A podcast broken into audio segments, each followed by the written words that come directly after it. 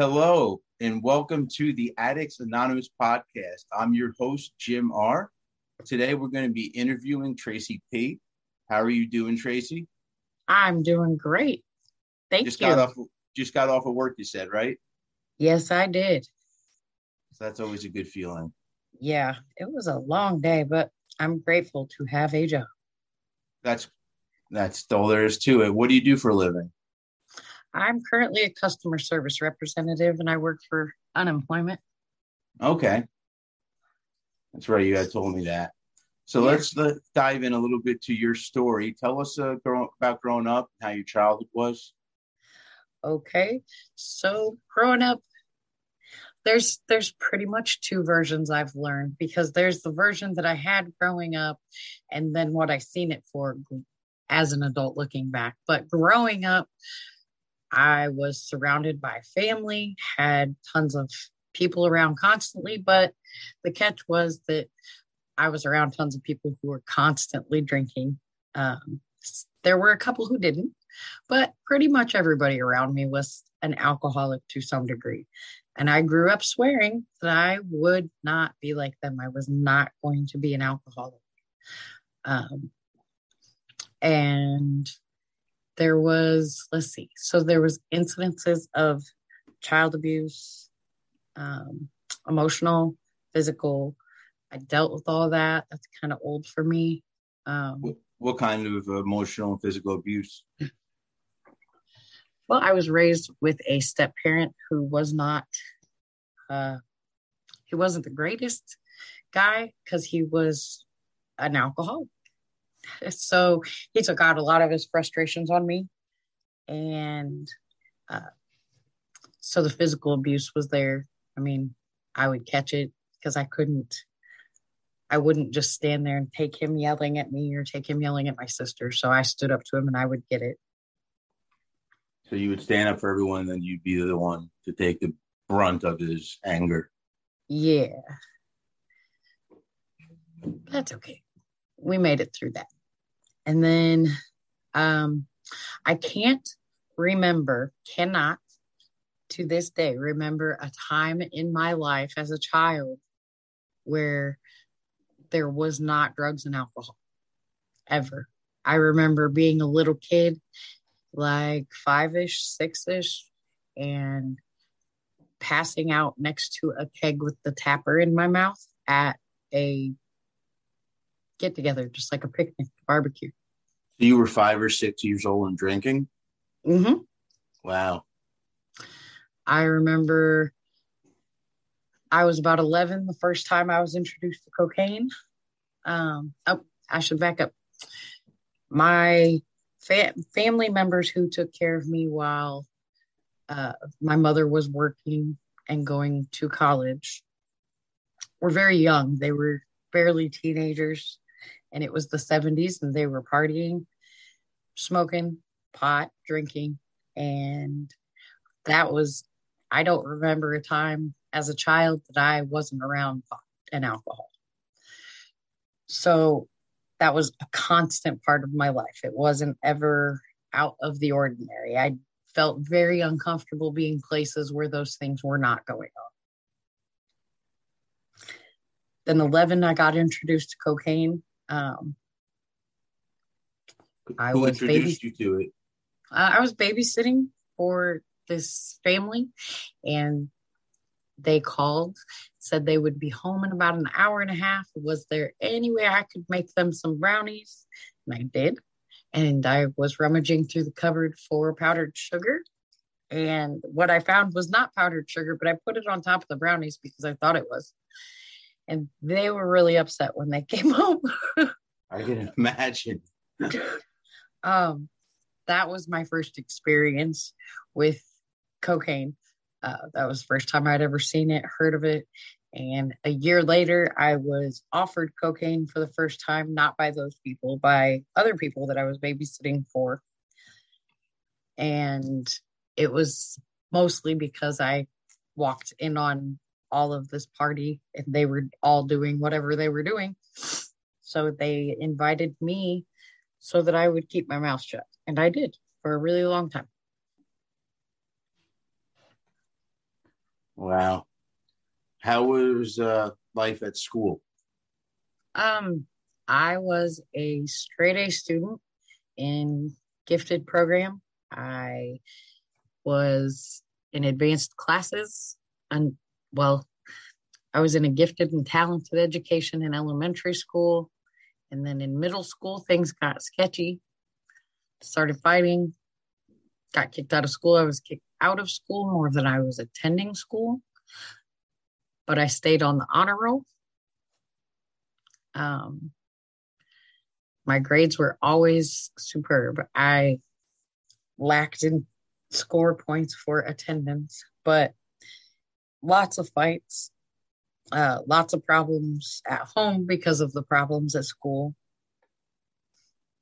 And then in the summer between junior high and high school, between ninth and 10th grade, is when I got pregnant for the first time. So I was 15. I managed to stop using while I was pregnant. As soon as I found out, I got pregnant in uh, June and found out in August. So that's when I quit. So those first crucial months I used. My child is fine. Um, she was born healthy and happy, thank God. But it didn't take long after she was born, and I was right back out. Uh, it just took one friend asking me if I wanted to smoke, and we were off and running. Did the baby? Were you with the baby's father? Because I was saying, it must have been scary at being so young and pregnant. And I still lived at home with my parents. Not that they were great people, but they were amazing to my child. They were amazing to my little sister. They just were not amazing to me. But it was terrifying. And my daughter, uh, my oldest daughter, had a rare heart defect that they found when she was six months old.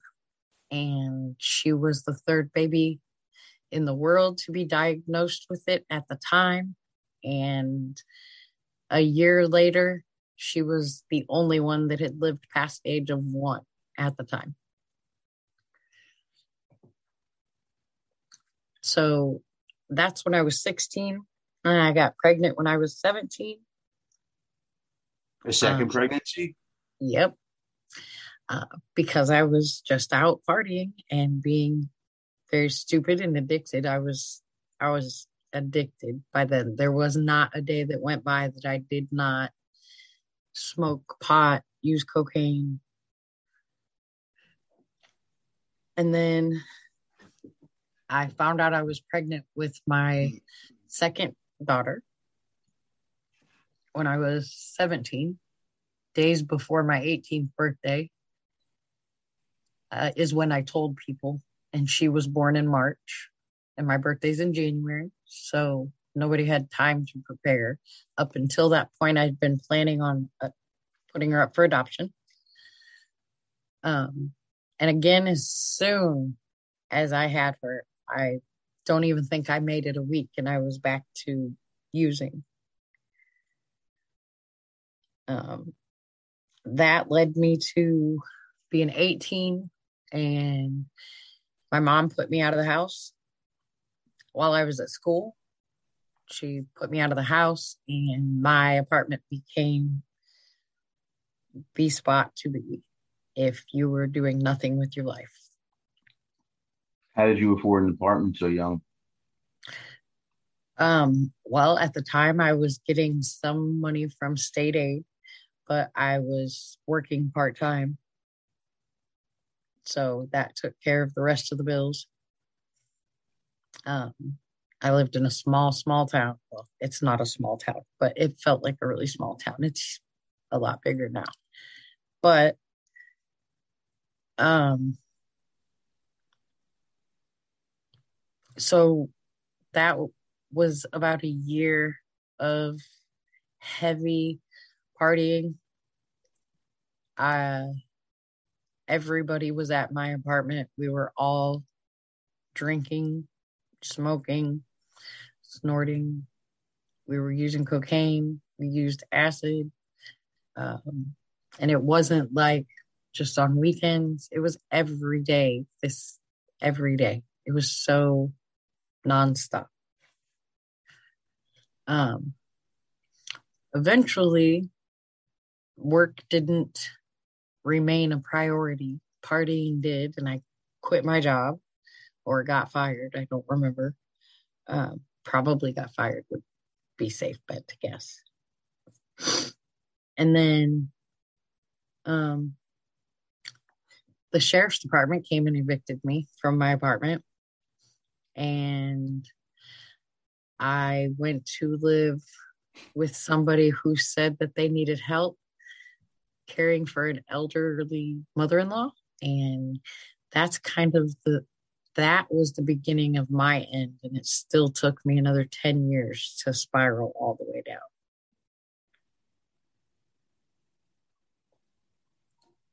So tell us a little bit about when you when was i guess my question would be when was the first time you recognized that this was a problem that the drugs were the problem mm-hmm yeah uh uh probably the very first time I went with my brother to a meeting, but that was just weeks before I got clean. I didn't ever, ever think for a minute, it didn't even cross my mind that the drugs were a problem. It was everything else. It was the way I was brought up, it was the stuff that I dealt with, it was people were mean to me. I was to this, to that, not enough of this, not enough of that. Um, it very much was never a me problem. I didn't ever see that until until I got clean. But it, I had spent my entire life using or under the influence in some fashion. So I didn't even have a clue how to how to make that thought make sense, you know? I would have random friends here and there throughout those next 10 years tell me that I might need to back off or slow down. But I didn't think that the drugs were the problem. I didn't think they were the reason that I was failing at everything, losing everything over and over again. I really put myself through it. Um, I moved nine hours away from everybody and everything I knew because that was the solution. I it was it was where I was, it was all those people. And I'll be darned if I didn't wake up with all the same problems. still didn't look at me. still still didn't learn. Well, no, it could not have been me. I know. Um, I basically sold my soul to the devil at that point. Um, drugs definitely took me to places that I swore I'd never go, to places I never even dreamed of saying that I wouldn't go to. Um, I did things in my addiction that are no different than the things that anybody else did. I am not special. Um, I did the dumb stuff. I did all the bad stuff. Uh, but I don't regret not not a minute of it. I don't. Um, the lessons I have learned since I got clean and sober far outweigh any regret or any hardship I had because of my music.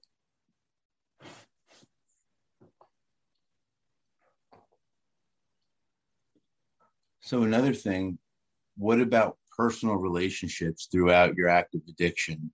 How did did they suffer? Yeah. Um growing up uh through my addictions, there was a whole mess of us that had either kind of been born into friendships or we all met in kindergarten and we all graduated together. So there was this whole group of us that had been together for all that time. And there are some of us who are still in contact, but most of those people had fallen away from me because of my crazy, erratic, irresponsible, ridiculous.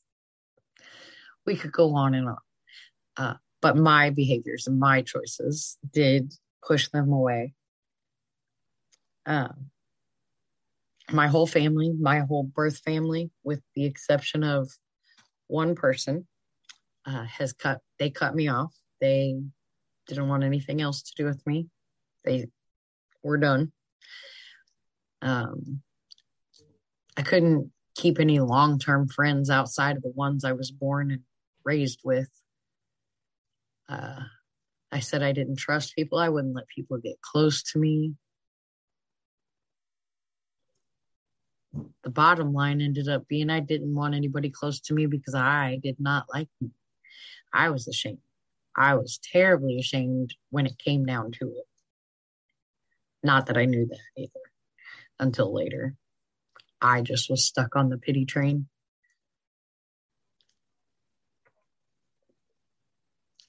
I had my two daughters, my two oldest daughters, my mother took uh, because I was in no position or condition to raise children and take care of them properly. And that ended up being one more reason to use. And I did that consistently for till I was 29.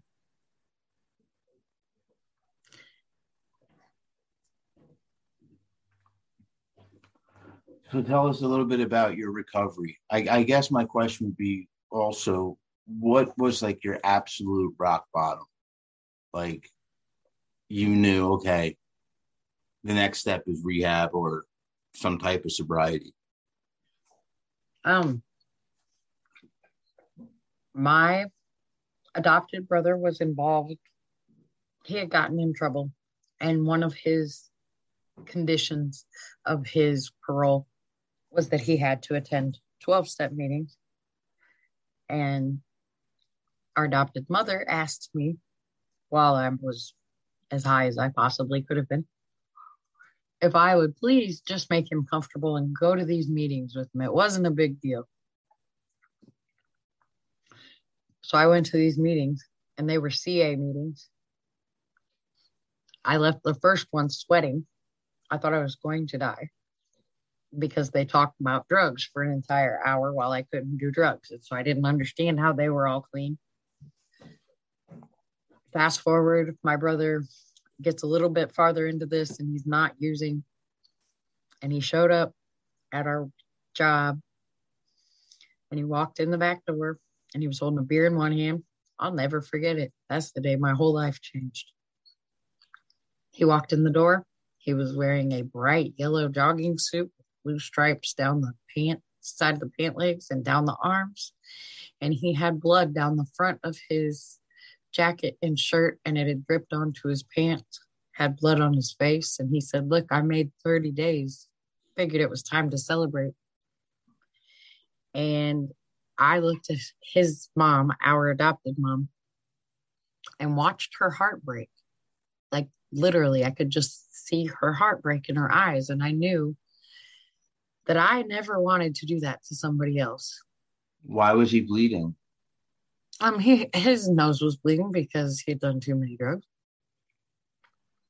He had he just had a horrendous nosebleed from cocaine. Um, and so I tossed it around, and that was in December. And I tried really hard to stay clean, got clean, didn't use. January 3rd, um, I went back out I got high. January 4th, I went to a meeting again with my brother because he had gone back to meetings. And there was a guy there. It was birthday night. And he stood up and he told his story.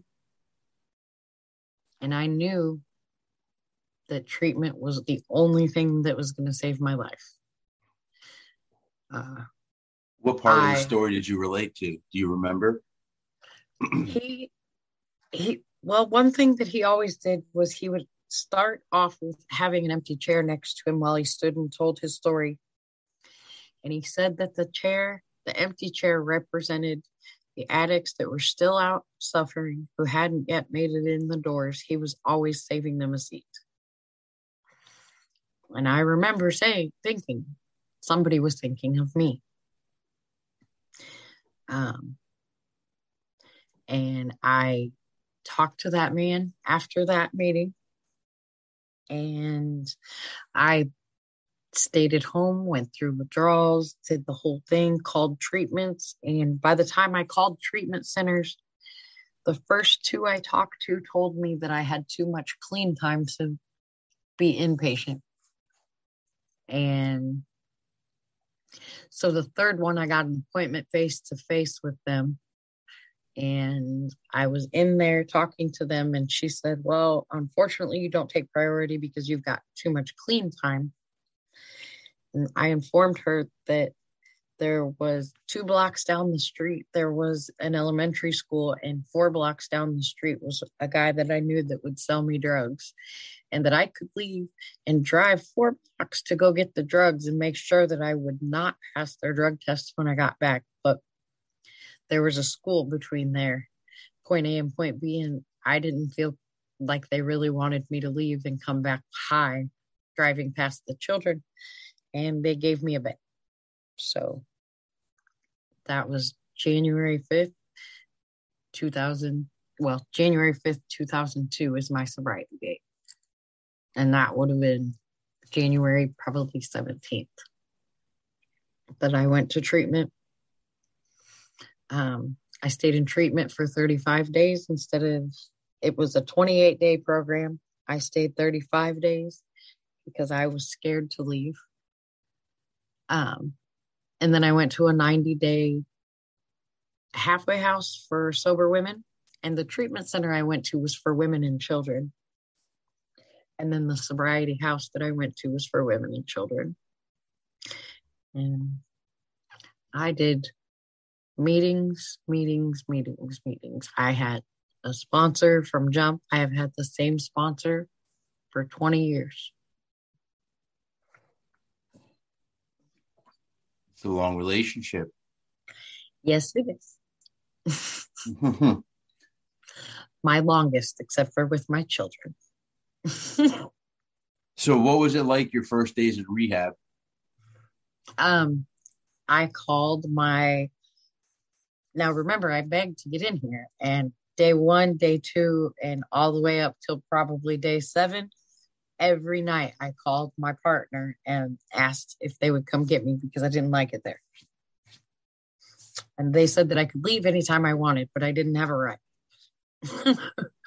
so I stayed. Uh, it was so hard. Uh, I hadn't dealt with any kind of real, true, genuine, raw emotion in probably a good decade and treatment absolutely fixed that. Um, brought me around to a brand new way of looking at all the things that I had seen in my life. And suddenly, my list of who to blame for all of the issues got shorter and shorter until there was just me on it. and I was like, okay, well, maybe it was me. And recovery has taught me that today, anytime I feel like anything is not okay with a person or with a situation, I need to look at me and figure out if it's me, if I have a problem with something to do with me instead of the situation. Because most of the time we just project stuff.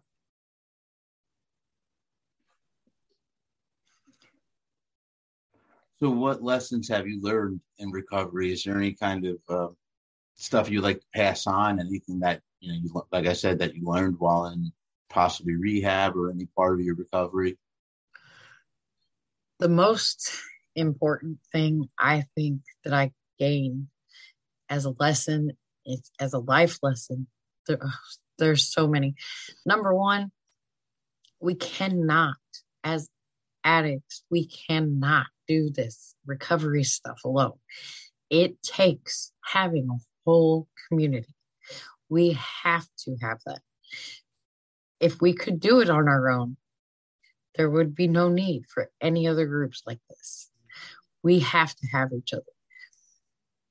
The other thing for all the women out there who are listening, and whether you're struggling or you're not quite in the door yet, no matter where you're at, just remember that once you get to recovery, however you get to it, other women in recovery are your allies. We are not enemies. We are no longer fighting and competing for all of those things that don't even matter. But women are our allies.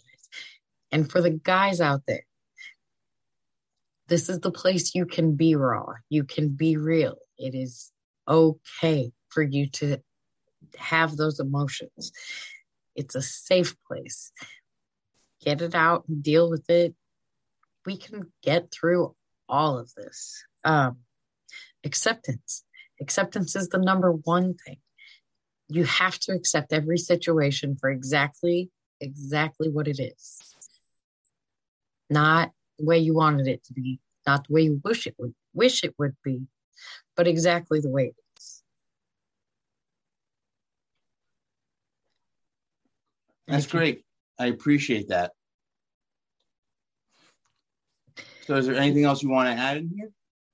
Um, you know, if you just keep trying, I know everybody hears one day at a time. And I'll tell you what, 20 years ago, I couldn't tell you that I could stay sober for a day. But I could do it for five minutes. And then I could do it for 10.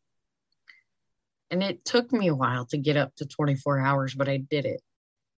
So you can. It doesn't matter what you did, it just matters what you're going to do next. That's it. That's it. All right. Well, I really, really appreciate you coming on the show today. Thank you for having me. I really appreciate it. No, I'm really happy. And if you folks enjoyed this episode, click below and subscribe. Also, give us a like. Um, check us out also on Facebook. If you go to our group page, you'll be able to see under the events tab that we do daily meetings on Zoom. Also, go to our Facebook page and give us a like. Check us out on Spotify, Reddit, Patreon, which is free, also Instagram and Twitter. So check us out. We're on all types of social media. I appreciate everyone that's listening. And until next time.